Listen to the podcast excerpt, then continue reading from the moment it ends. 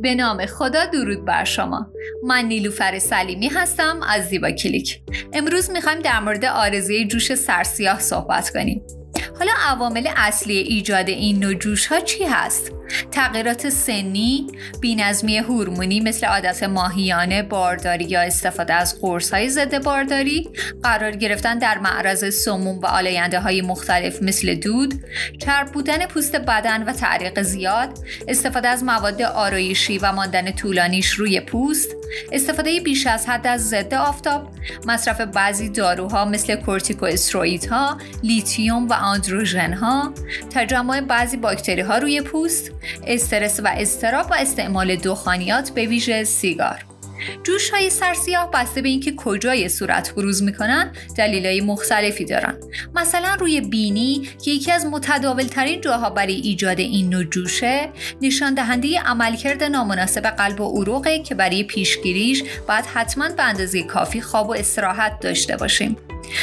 در پیشانی بیشتر نشانی مشکلاتی در روده ها و اگر بین ابروها بروز کنه نشان دهنده اختلال کبدیه که برای پیشگیریش باید مواد قندی و پرچرب مصرف نکنیم وجود جوش سرسیاه روی گونه ها ممکنه به خاطر ناهنجاری هایی در عملکرد ریه و دستگاه تنفسی باشه که برای بهبود این جوش ها باید در معرض هوای تازه و سالم باشیم و مصرف سیگار رو هم ترک کنیم.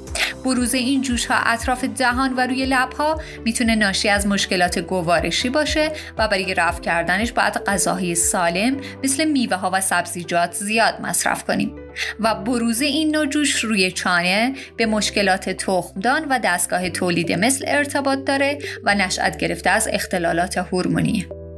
حالا علت ایجاد این نوع جوش در سایر اعضای بدن به خاطر چیه؟ به خاطر اینکه اون قسمت چربی سازی بالایی داره. مثلا داخل گوش پوستش با صدها فولیکول مو و قدرتی که باعث تولید روغن میشه پوشیده شده. و اگر این قده بیش از حد چربی تولید کنه، پوست متلاشی میشه و جوش سرسیاه بروز می‌کنه. که ممکنه وجود این نوجوش روی گوش به دلیل بیماری های کبدی یا اختلال در دستگاه ادراری هم باشه که برای جلوگیری از اون باید آب زیاد مصرف کرد و از مصرف نمک زیاد و قهوه هم خودداری کرد حالا عواملی که باعث ایجاد این جوش ها در آلت تناسلی مردان میشه چیه؟ عبارتا از آلوده بودن فولیکول مو اندام تناسلی در مردان بیماری هایی مثل سیفلیس، مولوسکوم و عفونت های انتقالی یافته و رشد موهای زیرپوستی، مسدود شدن قدرت عروقی، تحریک شدن پوست به دلیل استفاده از کرم های اصلاح، حساسیت به روان کننده های جنسی یا صابون، تماس و استکاک آلت تناسلی با لباس زیر، پوشیدن لباس های چسبان و غیره. ایجاد این نوع جوش ها در آلت تناسلی زنان هم به این دلایله.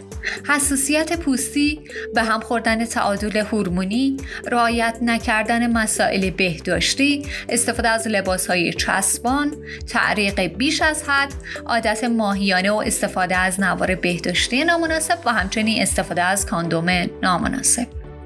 در ناحیه ایران و باسن به دلیل تولید چربی و پوست مرده جوش سرسیاه زیادی بروز می‌کنه که در افراد چاق و دیابتی هم بیشتره.